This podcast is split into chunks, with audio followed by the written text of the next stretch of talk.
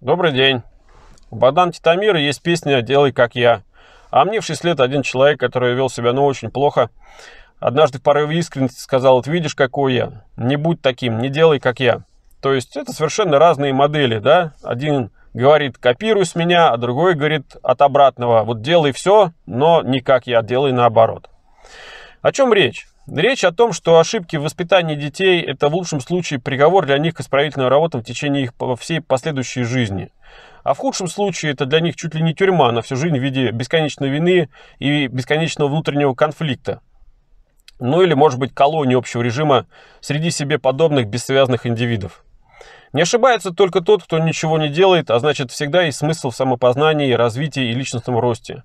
И потребность есть в этом далеко не у всех, и поэтому прошу не путать это с бездумным копированием. Совсем несложно заметить э, не только внешнюю схожесть у родственников, но и их поведенческие особенности, то есть такие как их словарь, там, манеры речи, поведение, мимика, реакция на их раздраж... на раздражители. И с возрастом, пока живешь, все больше это замечаешь в себе, и при желании можно это замечать и в других. Копирование поведенческих факторов может быть как произвольным, так и непроизвольным. Осознанная цель копировать другого человека в этом случае будет произвольным подражанием, а вот если делать это не задумываясь, то, соответственно, непроизвольным. Ну, в качестве примера можно привести, э, так скажем, из моего детства такое, что у меня было два друга, и один из моих друзей был, э, ну, так очень сильно заикался, а другой заикался так, ну, иногда. И у меня есть теперь уже предположение, что вот второй как раз э, тоже заразился этим от первого, каким-то образом непроизвольно его копировал. И э, в течение нашей дружбы я стал замечать, что я тоже стал э, слегка иногда заикаться. Начал я с ними дружить, ну, пускай, там, не помню, лет в 13-14, может быть, да, а дружба закончилась, когда я ушел в армию, и даже в армии еще у меня остаточные были вот эти проявления заикания. Потом, когда я полностью перестал с ними обоими уже общаться, эти э, моменты у меня исчезли совершенно. Да, ну, какие еще простые примеры? Обратите внимание на окружение Владимира Владимировича Путина, нашего президента, и вы заметите, что некоторые люди э, похожи, у них похожая походка, да, вот это вот, э, условно есть такое название, да, хромая утка, почему-то его называют так. Вот. А, часть из них копирует манеру речи, а, словарь, а, то есть э, подачу информации, паузы, мимику, и интонации, то есть очень много схожего. Почему они так делают? Если кратко, то это, для этого есть ряд причин. Ну, первая, основная, да, это экономия энергии для производства собственной модели мышления и тем более действия. Ну, действительно, зачем что-то свое производить, когда можно скопировать чужое, и какая разница, как вообще это работает, если это это работает. То есть видишь, что вот это работает. Ну и хорошо делаешь то же самое и ожидаешь схожего результата. Кроме прочего, если почитать НЛП, э, это нейролингвистическое программирование, то станет понятно, что копирование помогает установить более тесную связь с тем, кого ты копируешь. Копируемый неизбежно будет тяготеть к симпатии к тому, кто его копирует. Э, это хоть и очевидно, но неизбежно работает. То есть если кратко, то э, когда кто-то с кем-то начинает какой-то диалог, можно э, выбирать э, схожую модель поведение, также расположить руки-ноги, да, как э, человек, с которым ты разговариваешь, э, выйти на примерный ритм, схожий с ним, э, речи, интонации, слова за ним повторять, то есть там определенные есть уловки, нюансы, ну, то есть это отдельная, отдельная целая тема, но реально это работает на увеличение симпатии. Но есть лишь одна отговорка, что тут, как во всем, важно чувство меры, ибо при чрезмерном старании в подражании это, наоборот, вызывает отторжение. А, копирование можно характеризовать как вид социального взаимодействия. Копируя поведение большинства, его мышление, действия, даже кулинарные вкусы, человек начинает соответствовать э, тому окружению, в котором он находится, и чувствует себя так называемым своим среди своих. Ведь большинство делает же именно так, значит это правильно думает человек. Одной из причин подражания является страх быть изолированным от всех остальных. Каждый человек хочет быть как все и не выделяться разительно чем-то особенным, непринятым в данном конкретном каком-то социальном круге. Поэтому тупое копирование делает из человека условно, так скажем, да, в кавычках, такого как все условно, опять же, в кавычках, нормального и условно обычного. Вы попробуйте задать людям простой вопрос, э, какой ты человек, и послушайте их ответы. Ну, в большинстве своем, в подавляющем большинстве, ответы будут как раз именно такие. То есть, ну, какой человек? Как все, там, или какой-то какой нормальный, ну, какой там обычный.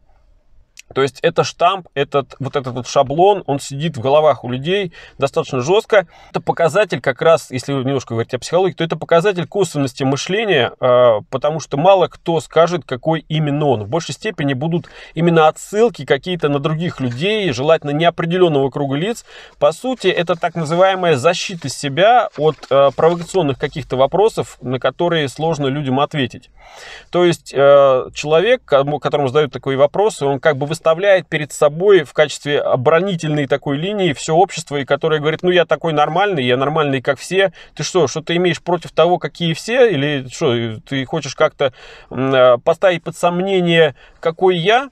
Лучший способ защиты это нападение, и вот как бы это такое относительное проявление подобного. Подражание это вообще-то неустойчивое явление, и человек с легкостью может изменить свое поведение. К примеру, при смене работы, переезде или любой смене э, окружения человеку свойственно приспосабливаться к новой среде, к новым людям, и в итоге, исходя из окружающих факторов, он начинает подражать уже новым людям, пришедшим в его жизнь на смену прежним. А все это для того, чтобы влиться уже в новое общество. И это происходит как осознанно, так и на подсознательном уровне. Особенностью подражания является снижение осознания человеком себя самого. То есть необходимость быть как все, она не добавляет ему рациональности, она вообще снижает уровень критического мышления. Человек меньше критично мыслит о том, кто, то есть хорошо это или плохо, или нужно, не нужно, неважно.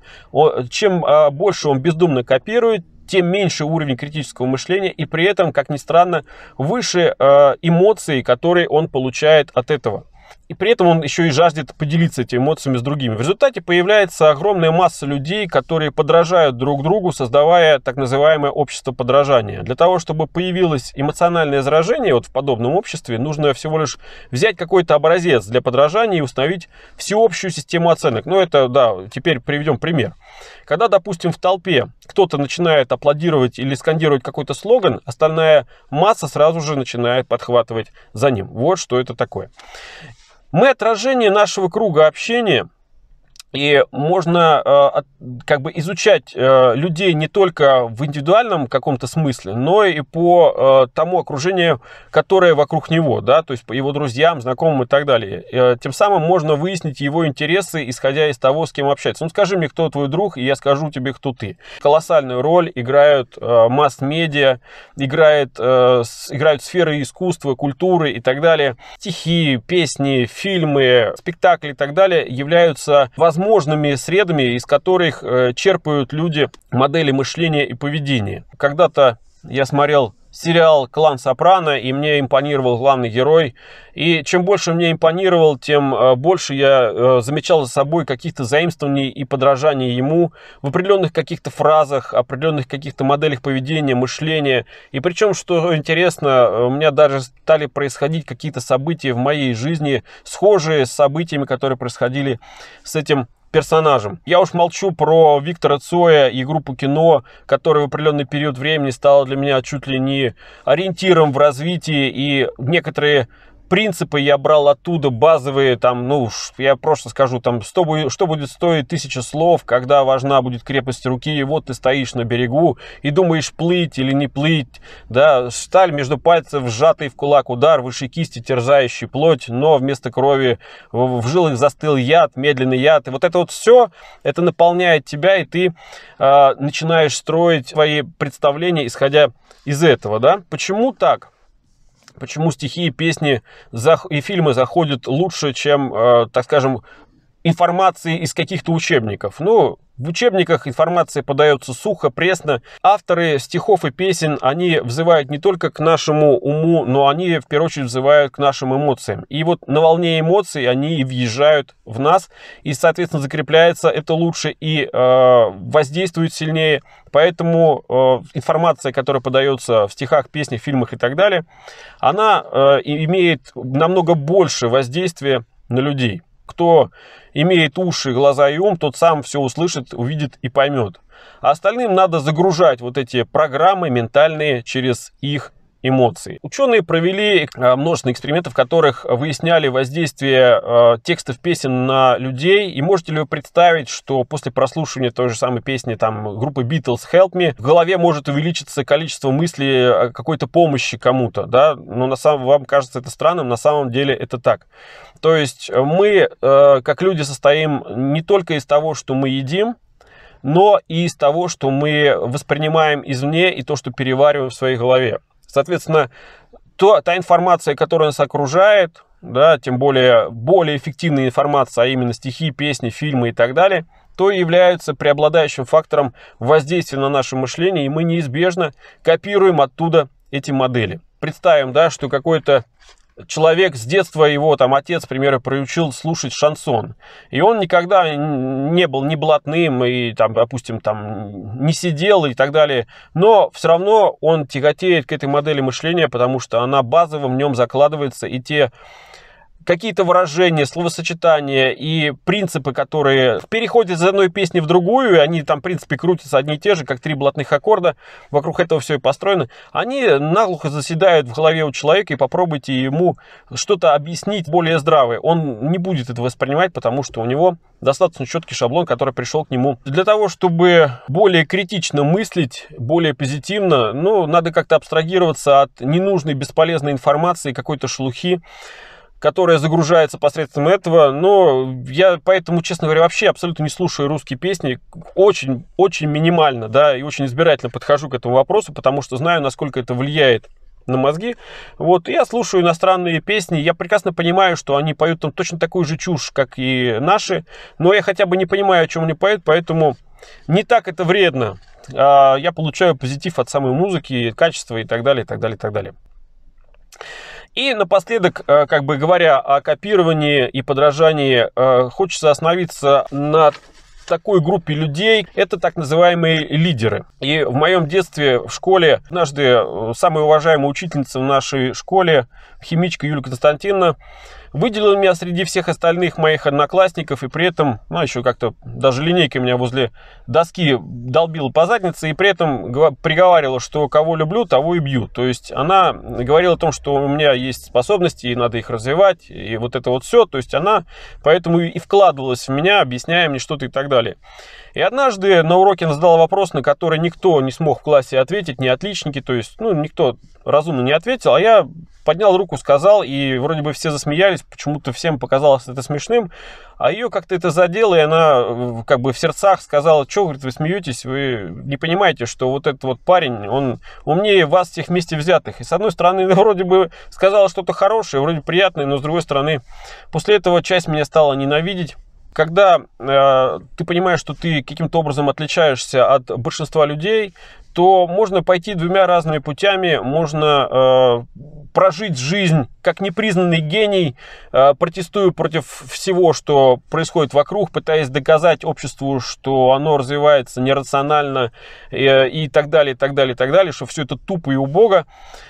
Вот, но в этом нет никакого смысла, и эти люди, они остаются глубоко одинокими, непризнанными этими гениями, они пускай умные, но толку от их ума ни для кого нет, и причем, что не парадоксально, даже для них самих. Другие люди, которые отличаются от большинства в лучшую сторону, имея определенные свои умственные способности и так далее, и так далее, они могут совершенно пойти другим путем э, через копирование. То есть, э, принимая определенное социальное общество за базу, они э, как бы копируя, подражая этим людям, но начинают делать что-то лучше, чем все э, это общество, и при этом поднимаются на голову выше это общество, делая хотя бы то же самое. То есть, они вливают в систему, и ее в самом себе, эта система модернизирует и становится выше всех остальных. Все остальные, видя, что этот человек делает то же самое, что они, но только лучше, чем они, они признают как бы его Э, приоритетность и авторитетность, тем самым сами начинают вокруг него создавать э, какое-то его окружение и его поднимают выше себя. И дальше этот человек, э, видя это, все больше развивается в этом направлении и после того, как видит, что у него достаточное количество уже вот таких так называемых последователей и тех людей, для кого он авторитет, он уже начинает проявлять как раз свои вот эти неординарные способности, которые его отличают от всех остальных в лучшем смысле, объединяя людей вокруг себя, направляя и себя, и их в определенном каком-то направлении достижении какой-то цели, движения и так далее. При этом э, принося пользу не только себе, но и этим людям, для которых, э, у которых появляется возможность идти за кем-то в кому-то фарвартере, кого-то копировать, кому-то, может быть, даже и подражать, и при этом это приносит им и выгоду, и пользу, и так далее, так далее, так далее. Поэтому э, ничего плохого нет ни в копировании, ни в подражании. Вопрос только в том, э, насколько это происходит осознанно, умышленно. И вот люди, которые лидеры, да, они вроде бы одновременно как все и пример, одновременно не как все. И вот этот вот э, двойственный парадокс, вот это вот, да, как бы двойные стандарты, они помогают им как раз и быть лидерами.